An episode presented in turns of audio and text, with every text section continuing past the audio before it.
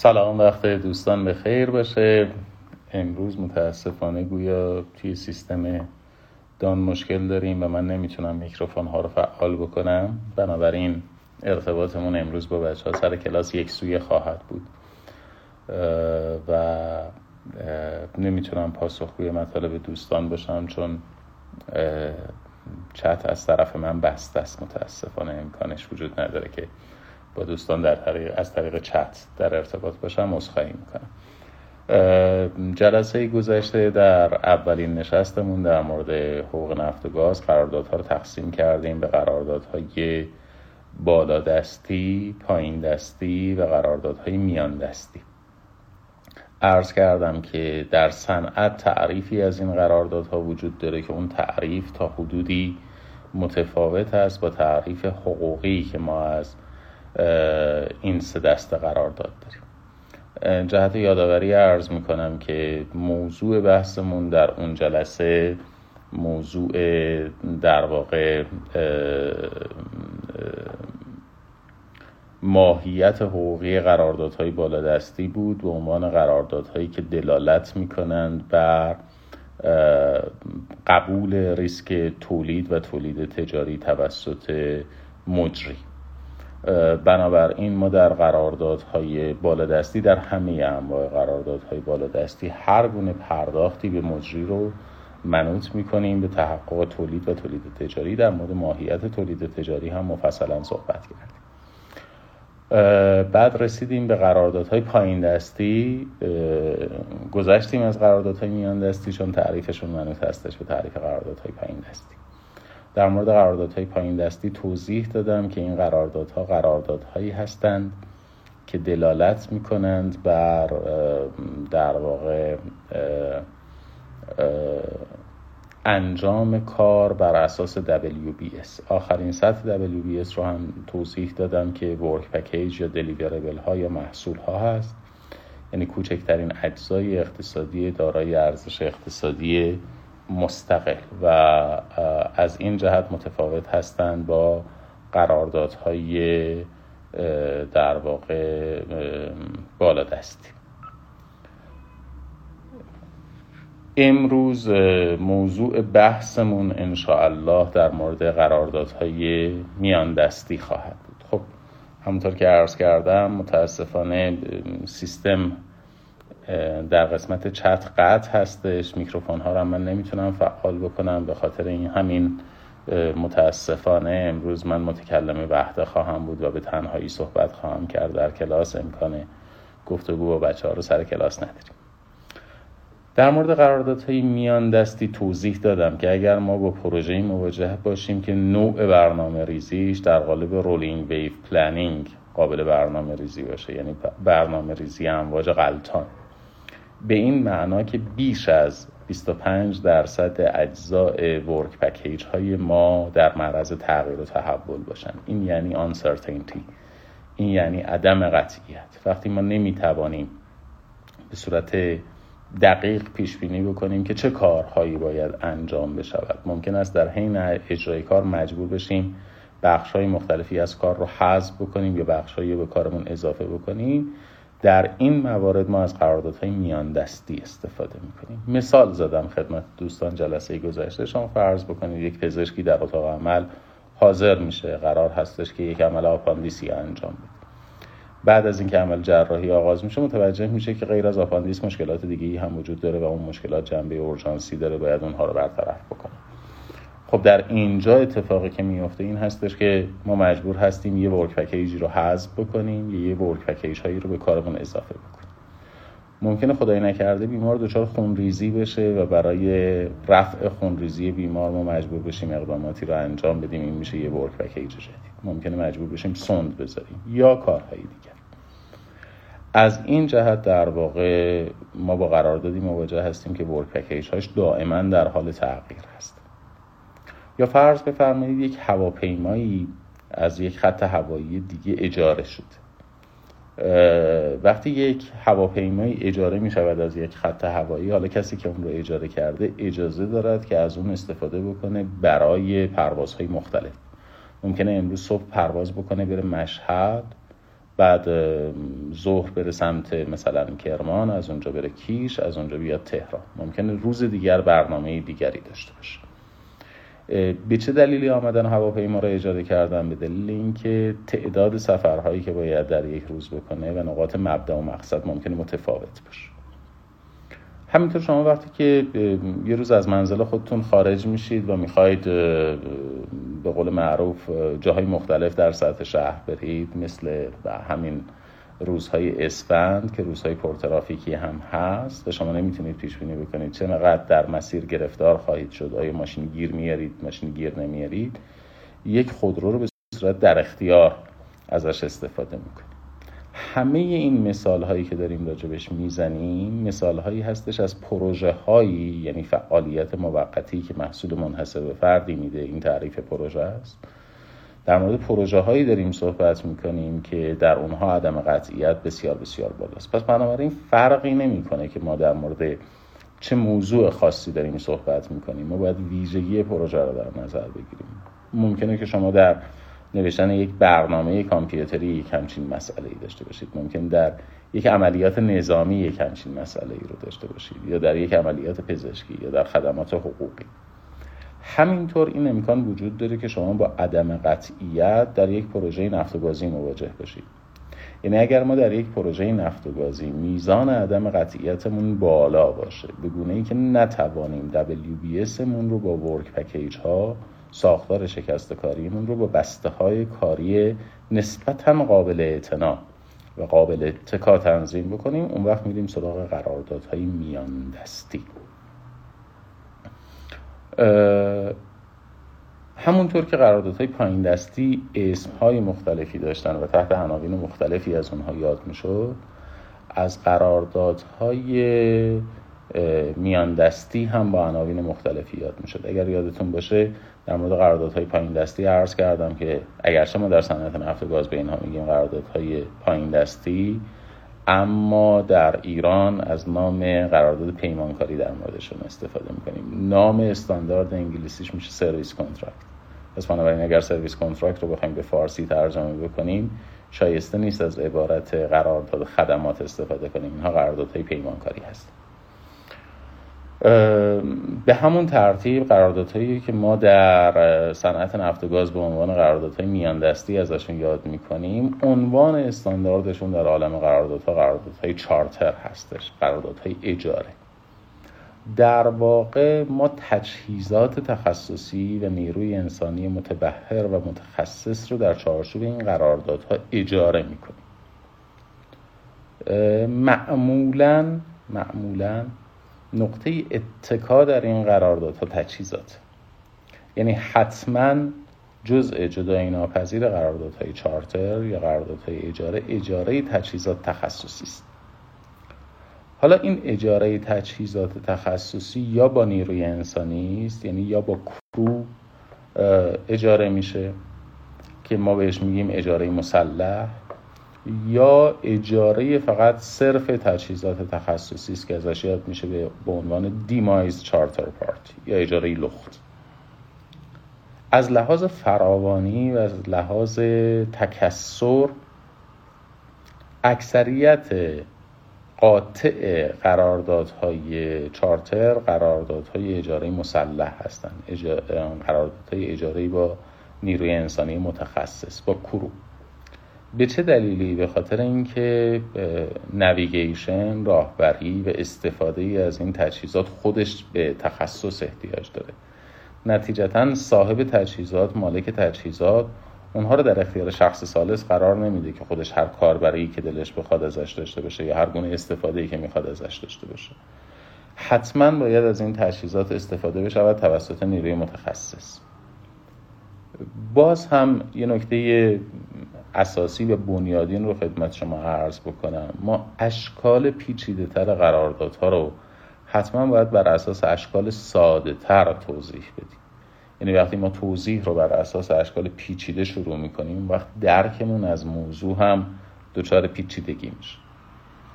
وقتی عرض میکنم خدمت شما که ما در اجاره تجهیزات در قراردادهای چارتر معمولاً کرو رو هم به همراه داریم، لازم نیستش که این رو حفظ بکنیم. ما در زندگی روزمره‌مون هم این رو می‌بینیم. مثال عرض می‌کنم، وقتی یک ساختمونی، یک ساختمان معمولی در حال ساخته که پروژه پیچیده‌ای هم محسوب میشه. وقتی شما جعر ثقیل می‌خواید اجاره بکنید، اون جعر ثقیل با رانندش، با کاربرش اجاره می‌شود. یعنی کسی که صاحب جعر ثقیله، جعر ثقیل رو در اختیار شما قرار نمیده که هر جوری که دلتون خواست ازش استفاده کنید، چون خود استفاده و راهبری و نویگیشن در واقع جعر ثقیل خودش موضوع پیچیده‌ای محسوب میشه. موضوعات ساده‌تر، شما یک کامیون، یک ماشین سنگین رو وقتی میخواید اجاره بکنید، این رو معمولا با راننده اجاره میکنید، یعنی مالک این رو به صورت لخت و بدون نیروی انسانی در اختیار شما قرار نمیده. خب عین این قضیه در صنعت نفت و گاز هم وجود داره، در قراردادهای میان دستی که نوعاً به عنوان قراردادهای دریلینگ، قراردادهای حفاری و قراردادهای سرویس‌های حفاری شناخته میشه. ما دو دسته قراردادهای حفاری داریم، یکی حفاری عمودی یا حفاری ورتیکال و دیگر دایرکشنال دریلینگ که به عنوان حفاری جهتدار یا حفاری افقی گاهی اوقات ازش یاد میشه، در کنار سرویس های حفاری. پس بنابراین با سه دسته قرارداد در اینجا نوعاً مواجه هستیم، یعنی قراردادهای حفاری عمودی، قراردادهای حفاری جهتدار و سرویس های حفاری. در این قراردادها میزان آنسرتینتی، میزان عدم قطعیت بسیار بسیار زیاد. دو تا متغیر این عدم قطعیت رو افزایش میده. متغیر اول این هستش که ما با فعالیت آندرگراند مواجه هستیم، فعالیت زیر سطحی مواجه هستیم. من علت این که اصطلاحات فرنگی معابش رو هم برای شما به کار میبرم، خدای نکرده اظهار فضل تو این زمینه نیستش، یا عرضم به خدمتون تبدیل کردن خدای نکرده زبان فارسی به زبان اردو، ترکیبی از لغت‌های آمده از زبان‌های مختلف نیست. از این جهت عرض میکنم که شما در صنعت این اصطلاحات رو میشنوید، پس بهتر این هستش که با اون اصطلاح فرنگیش هم آشنا بشید. اولین ریسکی یا اولین متغیری که شرایط غیرقابل پیشبینی رو به وجود میاره در قراردادهای میان دستی، ریسک عملیات آندرگراند یا عملیات زیرسطحی. درست است که برای اجرای پروژه ها ما معمولا مطالعات زمین شناختی انجام میدیم، اما مطالعات زمین شناختی به صورت سنتی تا حد زیادی مبتنی هستش بر گمانه ها، یعنی شما در جاهای مختلف گمانه های حفر میکنید برای اینکه یک توصیفی از در واقع ویژگی زمین شناختی پیدا بکنید، یا مطالعات ژئوتکنیک انجام میدید، ولی این مطالعات خیلی دقیق نیست، یا بهتر عرض بکنم که در واحدهای کوچک خیلی دقیق نیست. شما یک مسافتی رو در نظر بگیرید، یک مساحتی در نظر بگیرید، مثلا هزار متر مربع، دو هزار متر مربع. وقتی شما گمانه های مختلفی حفر میکنید، فرض بفرمایید که مثلا ده گمانه شما دارید حفر میکنید، پس بنابراین دارید حدس میزنید که گمانه‌ای که در اینجا احداث شده پنج متر اینور و پنج متر اونورش وضعیت زمین شناختی مشابهی داره که لزوما اینطور نیست، و تعداد گمانه هم حالا به همین تعداد هم نیستش. بنابراین ما یه اطلاعات کلی در مورد یک مساحت وسیع داریم، یک اطلاعات جزئی در مورد یک نقطه معین نداریم. حتی اگر مطالعات ژئوتکنیک هم انجام داده باشیم، این عدم قطعیت باز دوباره مشکلش حل نخواهد شد. البته مطالعات در واقع لرزهنگاری سبودی ممکنه میزان دقت ما را افزایش بده، اما دقت بفرمایید که ما در یک پروژه‌ای با عدم قطعیت بالا از طریق مطالعات ژئوتکنیک، از طریق مطالعات لرزه‌نگاری سه‌بعدی، از طریق در واقع حفر گمانه‌ها داریم سعی می‌کنیم میزان عدم قطعیت رو کاهش بدیم، ولی معناش این نیستش که ما از وضعیت عدم قطعیت خارج میشیم و میرسیم به ورک پکیج‌های ثابت. بنابراین وقتی که حفاری عمودی در حال انجام هسته، شما ممکن است مواجه بشید با لایه‌های مختلف، لایه‌های مختلف رسوبی که این لایه‌های مختلف رسوبی متاهای حفاری متفاوتی رو طلب میکنه. بنابراین شما مجبور هستید که اون تجهیزات رو و عرضم به خدمتتون که کرو رو اجاره میکنیم. این وضعیت یا این وضعیت عدم قطعیت در نتیجه عملیات زیرسطحی باز هم محدود به پروژه های نفت و گاز نمیشه، یعنی در جاهای دیگه هم شما با یه همچین وضعیتی مواجه هستید. دوستانی که ساکن تهران هستن حتما این اتفاق براشون افتاده که عبور کردن مسیر گذرشون از تونل رسالت هم گذشت. خب اجرای تونل رسالت سالها طول کشید به واسطه این که وقتی عملیات حفاری آغاز شد ما با این مشکل مواجه بودیم که برخورد داشتیم با سنگ خارا، یک ساختار توده‌ای سنگی بسیار بسیار مستحکم که پیش بینی نمیشد در اونجا وجود داشته باشه و عملیات بسیار عملیات طولانیش. پس بنابراین شما وقتی دارید عملیات حفر تونل هم انجام میدید با مشکل عملیات آندرگراند مواجه هستید. حالا فرقی نمیکنه که شما دارید دستی حفاری انجام میدید یا به روش اتریشی دارید حفاری انجام میدید یا حتی با دستگاه‌های تی بی ام این کار رو انجام میدید، تونل بورینگ ماشین. اونجا هم عرضم به خدمتون بسته به میزان اینکه چه میزان مقاومت در واقع لایه ها وجود داره یا چه میزان حتی عدم مقاومت لایه ها وجود داره شما با مشکل مواجه میشید. فقط مسئله سختی نیست، نرمی سطوح هم مشکله. یعنی وقتی شما دارید حفاری انجام میدید و با سطوح در واقع نرم مواجه میشید، خب اون تونلی که دارید احداث میکنید یا اون چاهی که دارید احداث میکنید کلاپس پیدا میکنید که این رو حالا باید با عملیات سیمانکاری و عملیات مقاوم سازی سعی بکنید که اون مشکل رو حل بکنید که اونا میره توی سرویس های حفاری در صنعت نفت و گاز در جای خودش راجبش صحبت کنید. شما یه پروژه ساختمانی هم که دارید انجام میدید، پی رو که میخواید بردارید و میخواید فونداسیون رو اجرا بکنید، ممکن است در قسمت هایی در شهر تهران، در منطقه نیاوران، در منطقه جوستون که الان جز مناطق گران تهران هم هست، پایین ارزم به خدمتون جماران، اونجا هم ممکنه که با همین مشکلات مواجه بشید به خاطر اینکه اونجا شما قنات هایی دارید، مسیراش تغییر پیدا کرده، نقشه دقیقی ازش وجود نداره و اونجا مثل حفاری یه چاه یه چاه نفت شما با چالش های در واقع عدم قطعیت مواجه هستید چون دارید عملیات زیر سطحی انجام میدید. خدمت آقای دکترم خیلی سلام و عرض ادب دارم، انشالله که فرصتی بشه زیارتتون بکنیم. آقای دکتر حسین زاده بزرگوار. پس بنابراین در عملیات آندرگراند، در عملیات زیر سطحی ما با آنسرتینتی بالایی مواجه هستیم. بنابراین وقتی که داریم چاه عمودی طراحی میکنیم و چاه عمودی اجرا میکنیم این ریسک وجود داره. یه مسئله دیگر این هستش که بخش قابل توجهی از منابع نفت و گاز جهان در آفشور قرار گرفته، در منطقه ساحلی نیست. بازم اینه یه اصطلاحیه گوشه ذهنمون داشته باشیم، شور اس اچ او آر ای به معنای ساحل یا کرانه هست. وقتی ما در مورد پروژه آنشور صحبت میکنیم منظورمون پروژه‌ای هستش که در خشکی اجرا میشه. وقتی در مورد پروژه آفشور صحبت میکنیم منظورمون پروژه‌ای هستش که در دریا انجام میشه.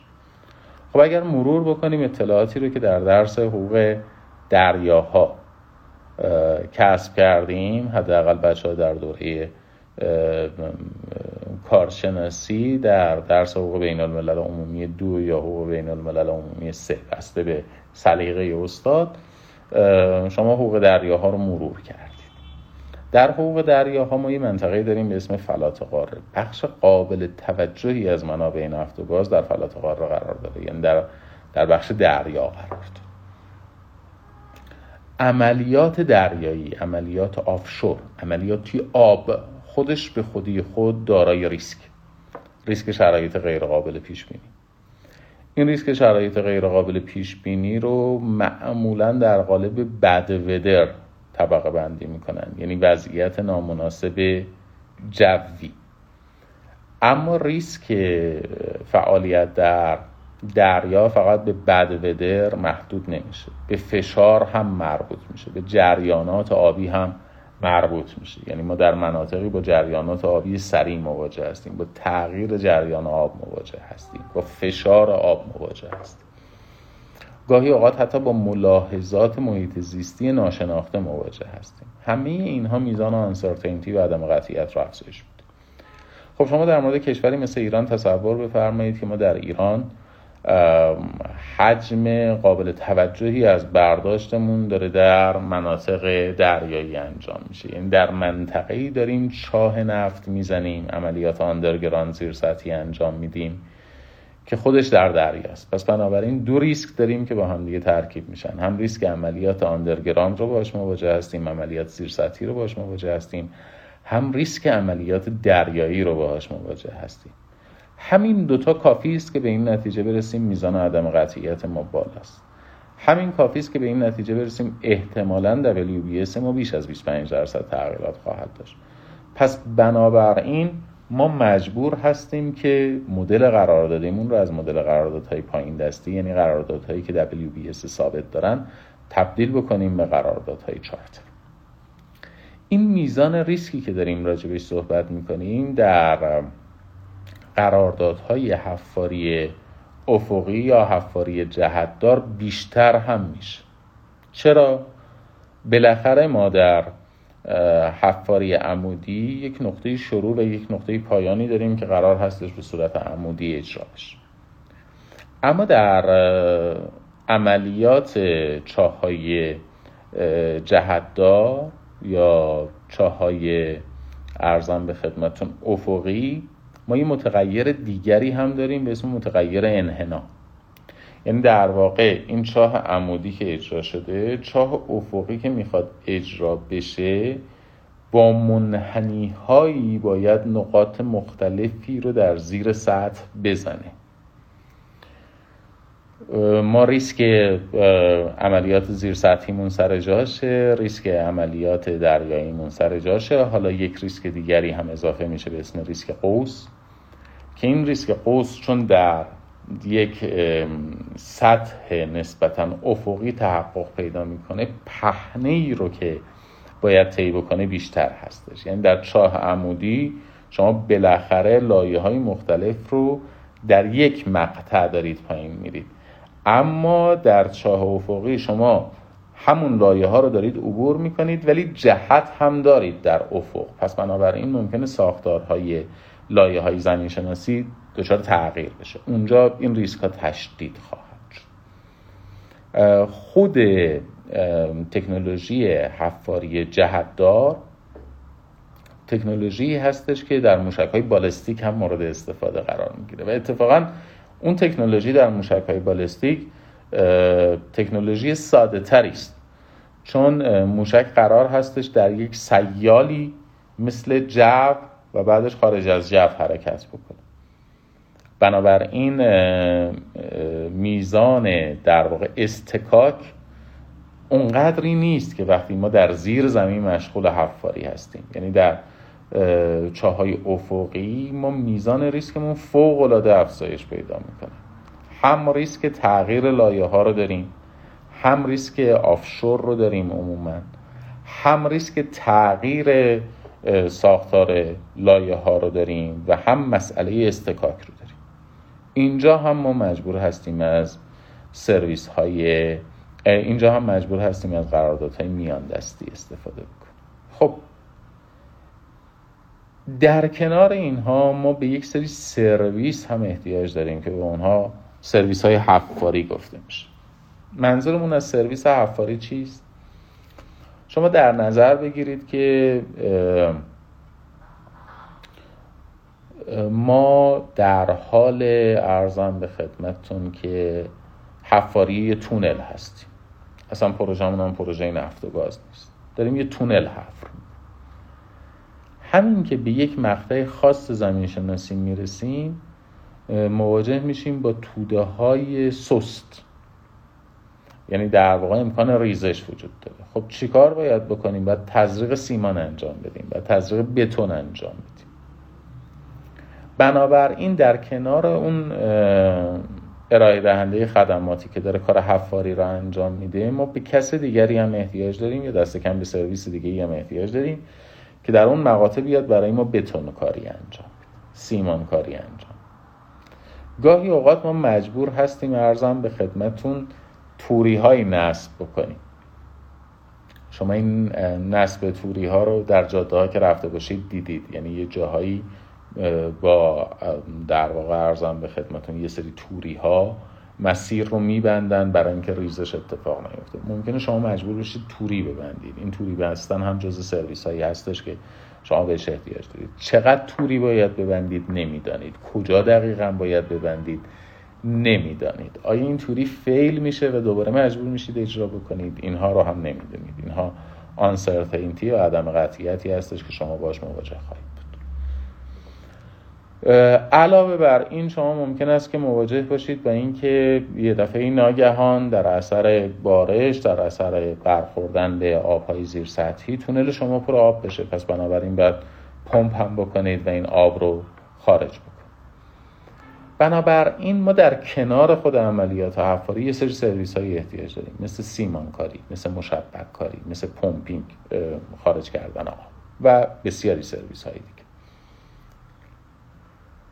بنابراین تا اینجا دانستیم که سه دسته از قراردادها رو مجبوریم به عنوان قراردادهای میان دستی منعقد بکنیم. خود قراردادهای حفاری چاهای عمودی، حفاری چاهای افقی، سرویس های حفاری. آیا به این میزان تمام میشه؟ نه، تمام نمیشه. یعنی ریسک عملیات آفشور فقط محدود به عملیات ارزم به خدمتتون که زدن چاه که نیستش که. شما ممکن است در دریا باشید و چاهی هم حفر نکنید. خب چطور ممکن آدم در دریا باشه ولی چاهی هم حفر نکنه؟ شما از یک شناوری دارید استفاده میکنید. شناور هم با ریسک عدم قطعیت عملیات دریایی مواجهه. چه شناوری؟ هر شناور دریایی. شما در مورد کشتی ها با عدم قطعیت مواجه هستید به خاطر ریسک وضعیت دریایی، پس بنابراین ما در مورد کشتی ها هم از قراردادهای میان دستی استفاده میکنیم، از قراردادهای چارتر. حالا بد نیست تو ذهن خودمون مرور بکنیم حقوق دریایی را، مریتایم لا رو. ما در حقوق دریایی عملا آن چیزی که داریم میخونیم قراردادهای چارتر هست. این اصطلاح دیمایز چارتر پارتی، این اصطلاح تایم چارتر پارتی، وویج چارتر پارتی، انواع قراردادهای اجاره کشتی اساساً از اینجا لغت چارتر پارتی یا اجاره اخذ شده و در بقیه قراردادهای میان دستی مورد استفاده قرار گرفته. یه مرور بکنیم. وویج چارتر پارتی یعنی شما یک شناوری رو دارید اجاره میکنید برای یک سفر معینی. معمولاً ما میگیم کشتی. یک کشتی رو دارید اجاره میکنید برای یک سفری. دیمایز چارتر پارتی یک کشتی رو دارید اجاره میکنید بدون گروپ. تایم چارتر پارتی یک کشتی رو برای یک مقطع زمانی خاص دارید اجاره میکنید. خب اینها انواع قراردادهای اجاره کشتی است. یا ما حداقل تا الان فکر کردیم که اینها اجاره کشتی است. ولی اینها قراردادهای میان دستی یا قراردادهای اجاره شناورهای دریایی است. مگه ما غیر از کشتی هم شناور دیگری داریم؟ بله، ما غیر از کشتی شناورهای دیگری هم داریم که در عملیات نفت و گاز مورد استفاده قرار میگیرن، مثل عرضم به خدمتتون که بوجی. بوجی چیه؟ شما یک ابرتریلی دریایی رو در نظر بگیرید که کارش حمل سازه های سنگینه. یعنی چی حمل سازه های سنگین؟ خب یک جاکت، جاکت اگر درسای دوره دبیرستانتون رو مرور بکنید از پرگار استفاده میکردیم. شما یه پرگار سپایه رو در نظر بگیرید که میاد روی ارزم به خدمتون که چاهی که احداث شده قرار میگیره برای اینکه تأسیسات نفتی روی سوار بشه. خب شما این جاکت رو کولتون که نمیتونید بکنید ببرید در دریا نصب بکنید، با هلیکوپتر که نمیتونید ببرید، مجبور هستید با یک شناورهایی شناورهای بزرگ دریایی به اسم بوجی این رو حمل بکنید. ما بوجی رو هم مثل کشتی قرارداد چارتر پارتی باشن منعقد میکنیم. بزرگتر از اونها، از اینتر از اونها، جاکاپریگ های حفاری.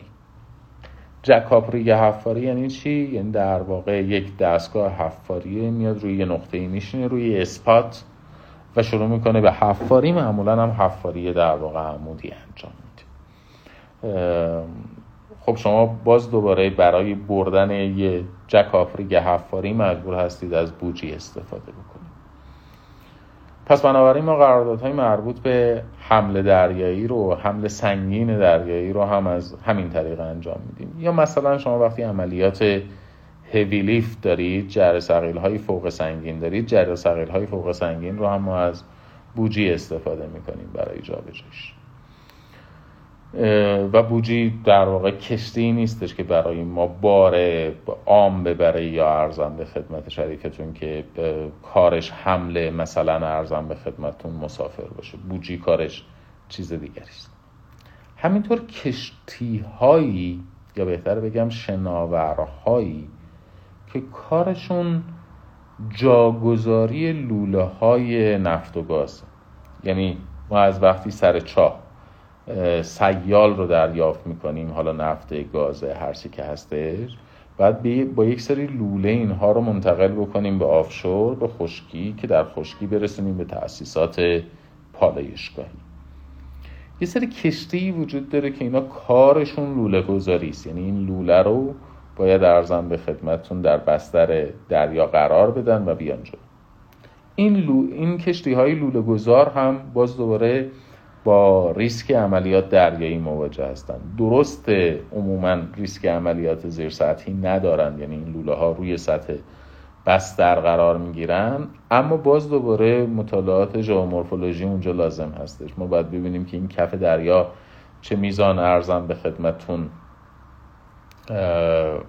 پستی و بلندی داره، این لوله ها کجا باید گذاشته بشه که دچار شکستگی نشه، در معرض جریانات آبی قرار نگیره، ایرادات محیط زیستی نداشته باشه، حتی در بعضی از جاها باعث تنش‌های حقوقی و سیاسی هم نشه، یعنی شما وارد منطقه فلات قاره کشور دیگه این نشید برای لوله گذاری. هرچند بر اساس کنوانسیون هزار و نهصد و هشتاد و دو حقوق دریاها امکان عبور لوله ها وجود داره، ولی در قانون منطق دریایی ایران پیش بینی نشده است که سایر کشورها بتوانند خطوط لوله خودشون رو از فلات قاره ایران عبور بدن و متقابلا هم بقیه کشورها بر اساس عمل متقابل به ایران اجازه نمیدنی همچین کاری انجام.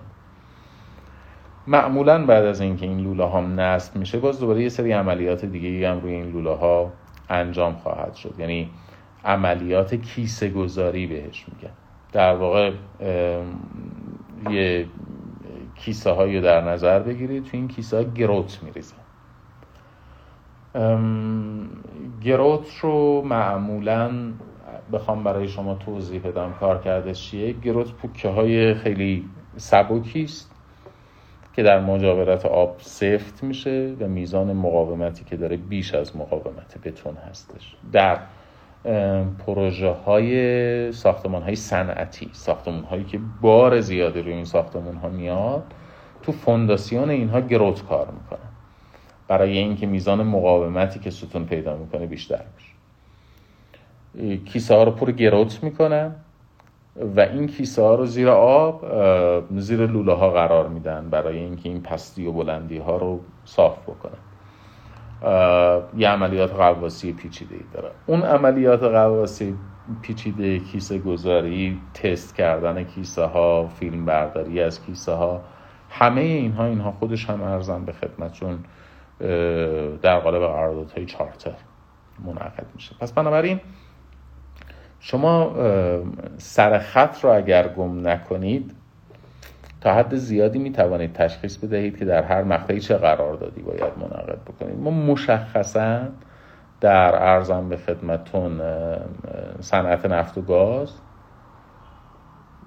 قراردادهای میان دستی رو که مناسبن در پروژه هایی با ماهیت رولینگ ویو پلنینگ، با ماهیت برنامه ریزی امواج غلطان، یعنی در جاهایی که در واقع شرایط دائما در حال تغییره، ما مجبور هستیم مکرر بعضی از ورک پکیج ها رو حذف بکنیم و بعضی ورک پکیج ها رو اضافه بکنیم.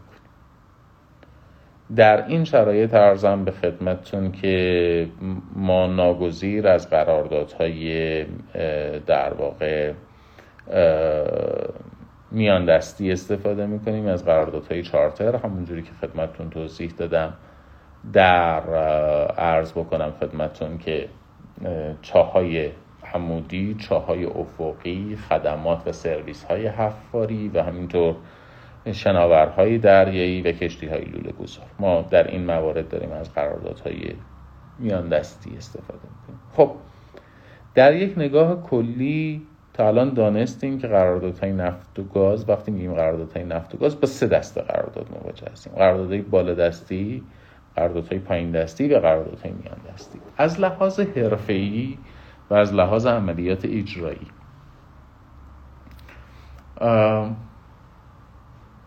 نود و نه درصد تعداد قراردادهایی که نود و نه درصد تعداد قراردادهایی که در صنعت نفت و گاز منعقد میشوند قراردادهای میان دستی و قراردادهای پایین دستی هستند. خب یه شرکتی مثل مثلا توتال یا یه شرکتی مثل شل میاد یک قرارداد بالا دستی منعقد میکند با یک شرکت ملی نفت، مثل شرکت ملی نفت ایران. اما این قرارداد بالادستی برای اینکه اجرا بشه به صدها، به چند صد قرارداد دیگه اجراش منوط خواهد بود، به چند صد قرارداد میان دستی و قرارداد پایین دستی. پس بنابراین نود و نه درصد بازار کاری صنعت نفت و گاز قراردادهای میان دستی و قراردادهای پایین دستی هست. ما در مورد قراردادهای میان دستی و قراردادهای پایین دستی در درس حقوق نفت و گاز چه می‌خوانیم؟ هیچ. یعنی طرح درس حقوق نفت و گاز مطلقاً ورودی پیدا نمی‌کنه به قراردادهای میان دستی و قراردادهای پایین دستی. و از همین جهت هم هست که دانشجویان وقتی فارغ التحصیل میشن در بازار کار توهی دست به سر میبرن. یعنی مثلا شما فارغ التحصیل رشته حقوق تجارت بین الملل هستید یا حتی فارغ التحصیل رشته حقوق نفت و گازی، در مقطع کارشناسی ارشد، در مقطع دکتری، بعد میرید در یک شرکتی فعالیت میکنید. این شرکت مثلا میخواد یه قرارداد مشبککاری منعقد بکنه و شما قرارداد مشبککاری ندیدی، چون این قرارداد مشبککاری قرارداد میان دستی محسوب میشه. شما در دانشگاه متمرکز روی چه انواع قراردادهایی بودید؟ شما آنچه که خوانده اید فقط محدود شده است به قراردادهای بالا دستی. شما قرارداد کانسشن خوندید، قرارداد امتیازی، قرارداد امتیازی قدیم، قرارداد امتیازی جدید. شما پی اس ای خوندید، پروداکشن شیرینگ اگریمنت. شما قرارداد سرویس خوندید. شما مثلا شرط مشارکت در سرمایه‌گذاری رو خوندید. از قرارداد میان دستی چه می‌دونید؟ هیچ. آیا میدونید قرارداد مشبک کاری چیه بعد از فارغ التحصیلیتون؟ خیر. آیا میدونید که مثلا قرارداد دایرکشنال دریلینگ چیه؟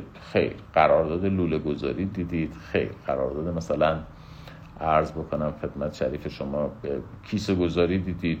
خیر. حتی هیچ اطلاعی در مورد قراردادهای پایین دستی نخواهید.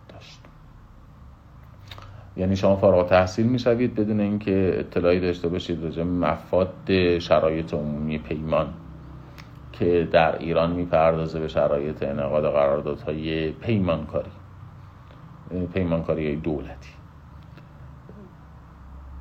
پس بنابراین یه سوالای دیگه اصلا بی‌معنا خواهد بود که مثلا شرایط عمومی پیمان سازمان برنامه و بودجه با شرایط عمومی شرکت ملی نفت چه تفاوت‌هایی داره؟ تفاوت داره، بله. مثلا در مفهوم برکناری پیمانکار یا فسخ از روی تقصیر، نحوه تسویه حساب در شرایط عمومی پیمان سازمان برنامه با شرایط عمومی نفت متفاوته. بماند که مثلا در شهرداری‌ها شما شرایط عمومی دیگری می‌بینید، در مثلا وزارت نیرو ممکن است با شرایط عمومی متفاوتی مواجه بشید. پس بنابراین چه چیزی از قراردادهای پیمانکاری میدانید؟ از قراردادهای پیمانکاری داخلی که هیچ.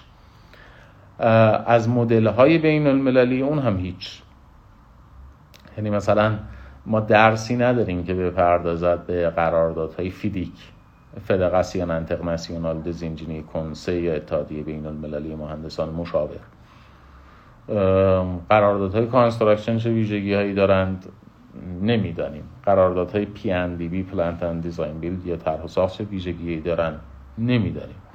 قراردادهای ای پی سی ترنکی چه ویژگی‌ای دارند نمی‌دانیم. قراردادهای ای پی سی ترنکی که با وام بانک جهانی بر اساس کتاب پینک بوک، کتاب صورتی فیدیک منعقد میشن چه ویژگی دارن نمیداریم. چرا فیدیک در سال دو هزار و شانزده آمد ویرایش کرد، دو هزار و شانزده یا دو هزار و هفده ویرایش کرد همین مدل های قراردادیش رو که در سال هزار و نهصد و نود و نه منعقد کرده بود؟ چرا یک مدل جدید قرارداد آورد به اسم دی بی او، دیزاین بیلد اپریت، یا طراحی ساخت به بهره برداری؟ نمیداریم. ما اطلاعاتمون محدود می شود در درس حقوق نفت و گاز به یک لایه نازکی از لحاظ کثرت قراردادها. یعنی ما فقط در مورد قراردادهای بالا دستی در این کلاس صحبت خواهیم کرد بر اساس شرح درسی که باهاش مواجه هستیم. این رو از این جهت عرض می کنم که قره نشیم. ما در این کلاس خیلی مطلب خواهیم خوند در مورد انواع قراردادهای نفت و گاز، ولی نباید تصور بکنیم که با گذراندن این کلاس حالا ما در زمینه صنعت نفت و گاز و در مورد قراردادهای نفت و گاز صاحب نظریم. خیر، یک درصدی از این قراردادها رو میشناسیم و نود و نه درصد دیگر رو نخ... نخواهیم شناخت. خب این اطلاعات رو باید از کجا به دست بیاریم؟ من میپردازم به منبع شناسی. در مورد اون یک درصد اول صحبت بکنم. اگر میخواهید حقوق نفت و گاز رو از زاویه قراردادی و قراردادهای بالادستی به خوبی بشناسید، کتابی که من به شما پیشنهاد میکنم کتاب International Exploration and Exploitation Oil Agreements هست. معروف هستش به کتاب بلینز. این کتاب در دهه هزار و نهصد و هشتاد میلادی اولین ویرایشش منتشر شد.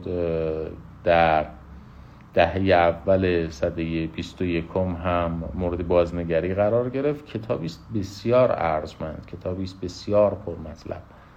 من بدون اینکه قصد جسارت داشته باشم به دوره‌های دانشگاهی، به نظرم میرسه که اگر کسی کتاب بلینز رو بخونه میتواند هماوردی بکند با کسانی که فارغ التحصیل مقطع دکتری حقوق نفت و گاز در کشور ما هستند. بسیار اطلاعات خوبی داره. این مقدار از یک جهاتی سخت خانه کتاب بلینز،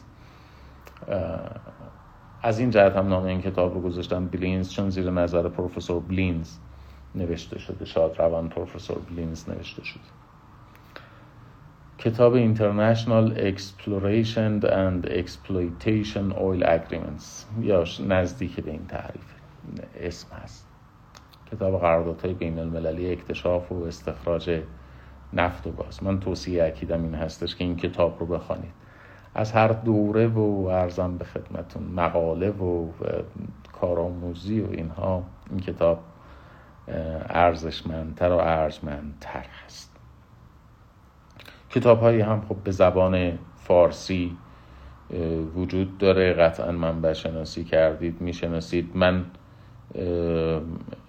خیلی تمایل ندارم اسم بیارم به خاطر اینکه خب ممکن است نام اثر بزرگواری رو بیارم و نام دیگری رو از خاطرم بره و از این جهت جسارتی شده باشه.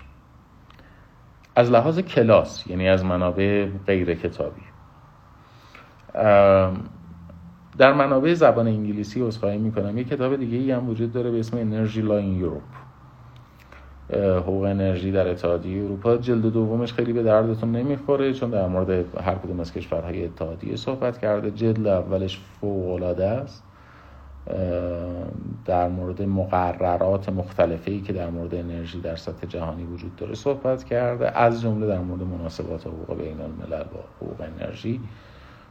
این دو تا اثر رو من توصیه میکنم بخونید. فکر میکنم نود درصد مسئله‌تون رو در قراردادهای بالادستی حل بکنه، عمیقاً حل بکنه.